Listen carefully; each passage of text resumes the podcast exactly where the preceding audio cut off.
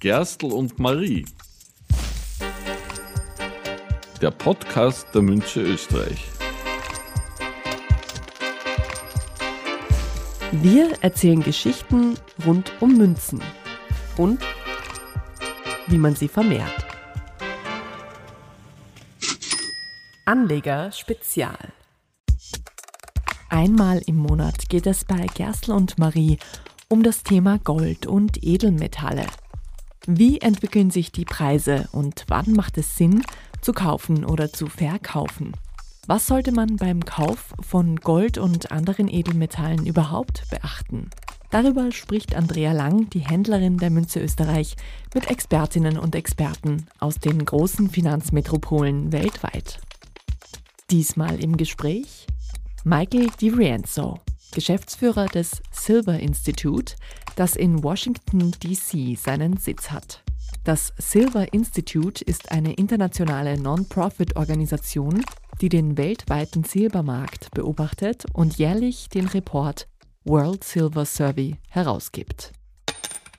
Hi Michael. Hi Andrea. Thank you for taking your time to talk to us. Would you like to introduce yourself, Michael? Sure. I'm Michael DiRienzo. I'm the Executive Director of the Silver Institute. The Silver Institute just recently celebrated its 50th anniversary, and we are essentially a market development arm for the silver industry. So our members. Das Silver Institute hat kürzlich sein 50-jähriges Bestehen gefeiert und versteht sich als eine Marktentwicklungsorganisation für die Silberindustrie. Zu seinen Mitgliedern zählen führende Bergbauunternehmen, Raffinerien und Produzenten sowie Großhändler von Anlageprodukten. An dem weltweiten Report Silver Survey nehmen aber auch Juweliere, Banken und andere Edelmetallhändler teil. Das Silver Institute beschäftigt sich mit allen Aspekten rund um das Thema Silber und veröffentlicht auf seiner Website regelmäßig Marktberichte, unter anderem eben den sehr umfangreichen Silver Survey Report, der als führende Dokumentation der Entwicklungen auf dem globalen Silbermarkt angesehen wird. Considered by many to be the leading book on the global silver market. So I learned from this book that you were very, very successful in 2022, right? You hit a record high on worldwide silver demand. Would you like to fill us in about what happened last year? Yeah, so, we had a pretty good recovery in 2021 following the COVID years. And last year, silver demand took a major leap. Der Silbermarkt hat sich nach der Covid-Pandemie sehr gut erholt, sagt DiRienzo. Im vergangenen Jahr stieg die Silbernachfrage sogar um 18% auf ein neues Rekordhoch von 1,24 Milliarden Unzen. Fast alle Fertigungssektoren erreichten Höchstwerte beim Bedarf. So wurde etwa von Seiten der Industrie ebenfalls ein Rekordbedarf von rund 556 Millionen Unzen verzeichnet, was hauptsächlich damit zu tun habe, dass immer mehr umweltfreundliche Anlagen, etwa Photovoltaikanlagen oder Sonnenkollektoren, gebaut würden, aber auch damit, dass zum Beispiel viel Silber in der Automobilindustrie oder im Ausbau für 5G-Netze gebraucht werde. Auch für Schmuck und Silberwaren sei 2022 der Markt sehr gut gewesen, sagt der Experte. Jewelry and silverware were great last year as well. So you could see an increase in almost all areas. And would you say which one is the most important one? Some investors like to look at either the precious metal aspects of silver. Man könne nicht direkt sagen, welcher Sektor der größte Treiber für den Silberpreis sei, sagt DiRienzo. Silber sei generell in den vergangenen Jahren sehr robust gewesen, was die Investitionen angeht.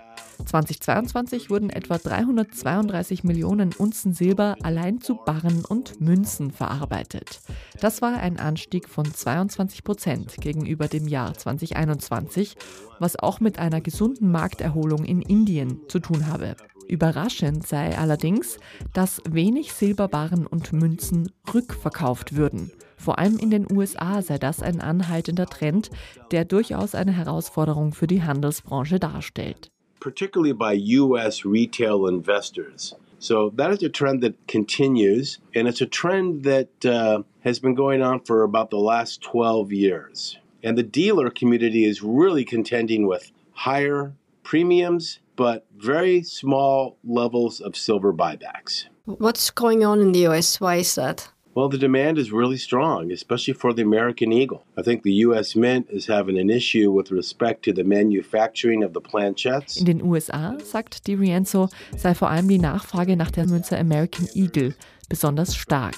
Die Produzentin, die US-amerikanische Münze also, habe bei der Herstellung längst ein Problem, dieser Nachfrage in der Produktion nachzukommen. Man arbeite zwar stetig daran, mehr zu produzieren, aber die Nachfrage sei eben anhaltend stark. I know that's something they're working on right now, but in the United States, coin and bar demand has been extremely robust. But like I mentioned, that section was led by India last year. But why is it that there is not more silver coming back to the secondary market? Normally, if you see an increase in price, people try to monetize their investment previously and try to cash in and make it to liquid assets again and sell it back to the dealers. But it's not happening for silver at the moment, or maybe even not on gold in the US. What is different to Europe? Yeah, I think there's a couple factors in play here. One is silver investors tend to be somewhat stickier than other metals investors. Normalerweise sollten bei einem Anstieg der Nachfrage und des Preises viele Investoren ja versuchen, ihr Edelmetall zu verkaufen und es wieder zu Geld zu machen. Was ist also hier anders? Beim Silber, so sagt Michael DiRienzo, seien die Investorinnen und Investoren etwas hartnäckiger als bei anderen Metallen und würden ihre Produkte tendenziell länger behalten. Das sehe man sowohl bei den physischen Produkten wie auch bei den Wertpapieren. Und natürlich sei derzeit der Preis von $24 pro Unze vielen AnlegerInnen noch nicht Verkaufsanreiz genug, weil sie davon ausgehen, dass er noch weiter steigen kann. So what do you think? Why should anyone invest in silver in the first place? Well, silver has been around for about 6,000 years. It's been considered a precious element. It was first used as a currency in 700 BC, and as we move through the years, its intrinsic value continues to persist. Warum ist Silber als Investment überhaupt interessant? Auf diese Frage hin verweist der Experte auf die jahrtausendelange Geschichte von Silber, in der es sich als wichtiger Rohstoff und wertvolles Metall bewährt hat. Im Jahr 700 vor Christus, so sagt er, wurde es erstmals als Währung verwendet und hat sich seither zu einem interessanten Investmentprodukt in jeglicher Form, ob als Sammlermünze, Barren oder in Form von Anlegerpapieren, ETFs oder ähnlichem entwickelt. Bei letzteren, also bei den ETFs, den börsengehandelten Fonds, ist der SLV, der iShares Silver Trust Fond, heute der beliebteste, wiewohl bei weitem nicht der einzige. Medallions, storage accounts, futures or forward contracts. There's the option market and mutual funds, and we also spoke briefly about exchange traded funds. The most popular product with respect to ETPs is the SLV, which trades under that SLV, and it has proven to be the most popular to date. But there are scores of opportunities and options for investors to invest in silver. For many people, I think they invest in gold and in silver, and many speak about the gold and silver ratio. Would you like to explain to our audience what do people mean about the gold-silver ratio? It is used by some investors as a mark to either buy gold or silver. So, for example, it's really just an expression of the price relationship between gold and silver. Im Zusammenhang mit Silberkauf und Silberhandel hört man oft vom Gold-Silber-Verhältnis. Was hat es damit auf sich? Michael DiRienzo sagt, dass es sich dabei um eine Art Marker für InvestorInnen handelt, der das Preisverhältnis zwischen den beiden Edelmetallen ausdrückt. Das Verhältnis gibt die Anzahl der Unzen Silber an, die es benötigt, um dem Wert von einer Unze Gold zu entsprechen. Wenn der Goldpreis also bei $1,000 pro Unze liegt und der Silberpreis bei $20 pro Unze, so beträgt das Gold-Silber-Verhältnis 50:1. Im Moment steht dieses Verhältnis bei 83:1 und im vergangenen Jahr erreichte es im September sogar 95:1 und war Ende des Jahres mit 75:1 am niedrigsten. The number is 83, but how would you see this 83? Is it a good number? Is it like if I don't know anything about gold-silver ratio and I ask you, please help me out here, how would you explain that to me? It would all depend on that individual investor and what price point and what ratio point they want to jump in. I mean, look at the lower the number is better for a silver investor, right? Je niedriger der Verhältniswert ist, desto besser ist das natürlich für die Silberinvestorinnen. Was in der Regel jedoch passiert, ist, dass Gold- und Silberpreis oft gleichzeitig steigen und sich das Verhältnis deshalb nicht verschiebt. Der aktuelle Wert von 83 sei jedenfalls nicht besonders gut, sagt Michael DiRienzo. Trotzdem würden manche Anlegerinnen gar nicht so viel Wert auf dieses Verhältnis legen, sondern ihre Kaufentscheidung eher von Metalleigenschaften und anderen Daten abhängig machen. Es komme also immer auch auf die individuellen Vorlieben an. And the ratio is what it is. Okay. I just think it's sometimes good to understand what all these terms mean when I think about investing and I read those things.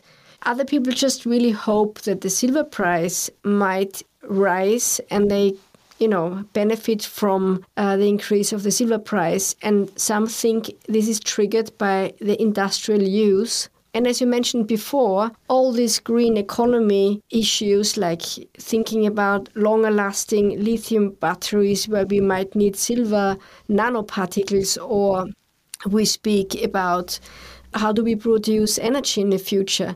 Is this a big part of where we can look at when we consider to invest in silver? Absolutely. We consider silver to be a green metal. It is so important in so many technologies that are helping to greenify the world.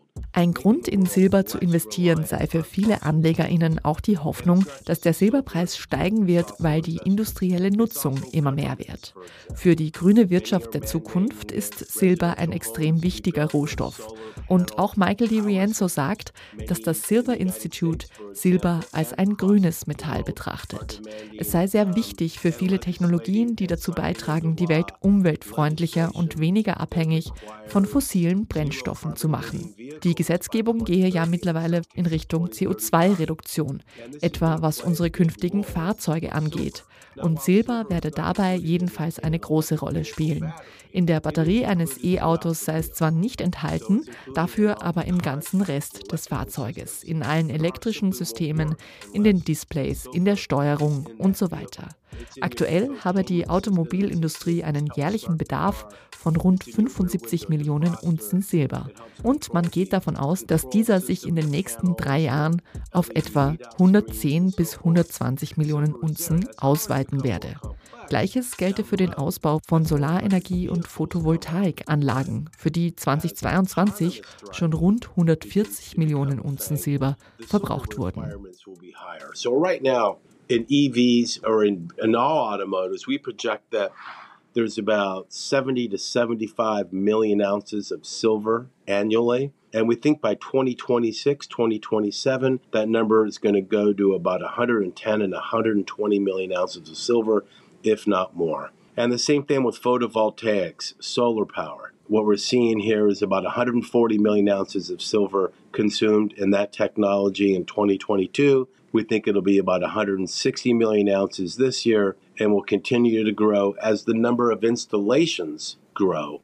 Yeah, here in Europe, many governments have a plan to get out of gas, oil and whatever people use now to heat. So the photovoltaic and solar energy will play a big role in Europe for sure. And silver there's a limited existence of silver. So maybe the price might go up just because we can't expand the silver. So if the demand goes higher, we might see an increase in price. That is absolutely correct. Absolutely correct. And you have to also recall that, our record demand last year, plus a lack of silver coming on the supply side, Da es begrenzte Silbervorkommen auf der Erde gibt, könne man davon ausgehen, dass Silber immer wertvoller werde und der Preis noch steigen wird. Die Rekordnachfrage im Jahr 2022 und ein Mangel seitens des Angebots haben bereits zu einem Marktdefizit von fast 240 Millionen Unzen Silber geführt. Und das sei bereits das zweite Jahresdefizit in Folge, sagt DiRienzo. Für 2023 prognostiziert das Silver Institute wiederum ein Defizit und das werde sich, so nimmt man an, in Zukunft aufgrund von geopolitischen Entwicklungen, die den Zugang zu Silberminen beeinflussen, fortsetzen. With mine supply being challenged in certain countries due to geopolitical issues or so forth, will this deficit continue down the road? And we think it will. If there's a limited supply and a higher demand, it's obvious what effect it might have on the price. We can't predict anything, but there are certain indicators going in a certain direction, so everyone can to follow how the demand is developing and make his own mind about it. So how would you say is, you said there's a limited amount of silver we can extract even. What are the costs, because some people argue in terms of gold, they say we reached a certain area in terms of price because it became so costly to extract gold. So how is it about silver? Is it a similar situation that becomes very costly because it becomes more and more complicated to extract silver? Well, it does become more and more complicated. And a lot of these mines are greenifying their projects already. They're getting rid of some of the old standby. Beim Gold, so sagen einige Experten, hätten wir die Menge, die man abbauen kann, bald erreicht. Und auch der Preis für den Abbau steigt immer mehr, weil es komplizierter wird, den Rohstoff abzubauen. Wie ist das bei Silber? Viele Minen seien gerade dabei, ihre Produktion umweltfreundlicher zu gestalten, sagt DiRienzo, was natürlich mit großen Investitionen verbunden ist. So sind auch die Produktionskosten, die die Silberminen haben, im Jahr 2022 um 16% gegenüber 2021 gestiegen. Eine Unze Silber kostet die Minen in der Produktion rund $13. Bei einem aktuellen Marktpreis von $24 pro Unze verdienen sie so momentan also rund $11 an einer Unze Silber.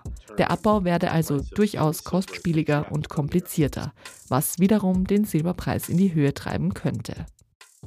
So that there's a very good outlook for all of us who are interested to invest in silver or invested so far in silver for the future, because it's definitely a metal what is in high demand, not only for jewelry, investment and other purposes, but also because of the industrial demand and its importance for a green economy, if we might take it that way. Absolutely. We think the future for silver is bright. Michael DiRienzo sagt, das Silber-Institut sehe eine prächtige Zukunft für Silber. Täglich gebe es neue Innovationen und Technologien, für die Silber eine große Rolle spiele. Als Beispiel nennt er den medizinischen Bereich, in dem Silber aufgrund seiner natürlichen antibakteriellen Eigenschaften als Material immer relevanter werde. Noch sei das kein Hauptbereich der Silberverwendung, aber auch das werde mehr werden, so der Experte. Interessierten empfiehlt er zum Abschluss den Newsletter des Silver Instituts, der zweimal im Monat erscheint und über Entwicklungen und Innovationen auf dem Silbermarkt und in der Silberindustrie berichtet. Dafür anmelden kann man sich auf www.silverinstitute.org. Thank you for pointing that out and taking your time. It was very informative and very nice talking to you. Thank you so much. Das war das Anlegerspezial von Gerstl und Marie. Schön, dass Sie wieder dabei waren. In 2 Wochen geht es bei uns weiter. Dann tauchen wir wieder einmal ab in die leuchtenden Meereswelten. Wenn Sie das und auch keine weitere Folge von Gerstl und Marie mehr verpassen wollen, dann abonnieren Sie diesen Podcast. Und wenn Ihnen gefällt, was Sie hören, hinterlassen Sie uns einen Kommentar oder eine gute Bewertung auf Ihrer Podcast-App. Und natürlich freuen wir uns auch, wenn Sie diesen Podcast mit anderen Interessierten teilen. Gerstl und Marie ist in diesem Jahr erstmals für den Publikumspreis beim Deutschen Podcastpreis nominiert. Auf der Website www.deutscher-podcastpreis.de können Sie noch bis zum 28. Mai für uns abstimmen. Alle Informationen dazu finden Sie auch in den Shownotes. Vielen Dank, Baba und auf Wiederhören. Gerstl und Marie. Der Podcast der Münze Österreich.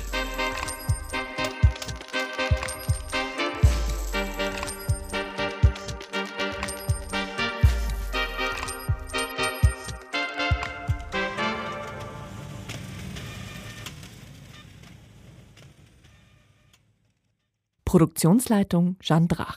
Konzeption Jeanne Drach, Anna Moore und Andrea Lang. Redaktion und Moderation Andrea Lang. Postproduktion Anna Moore.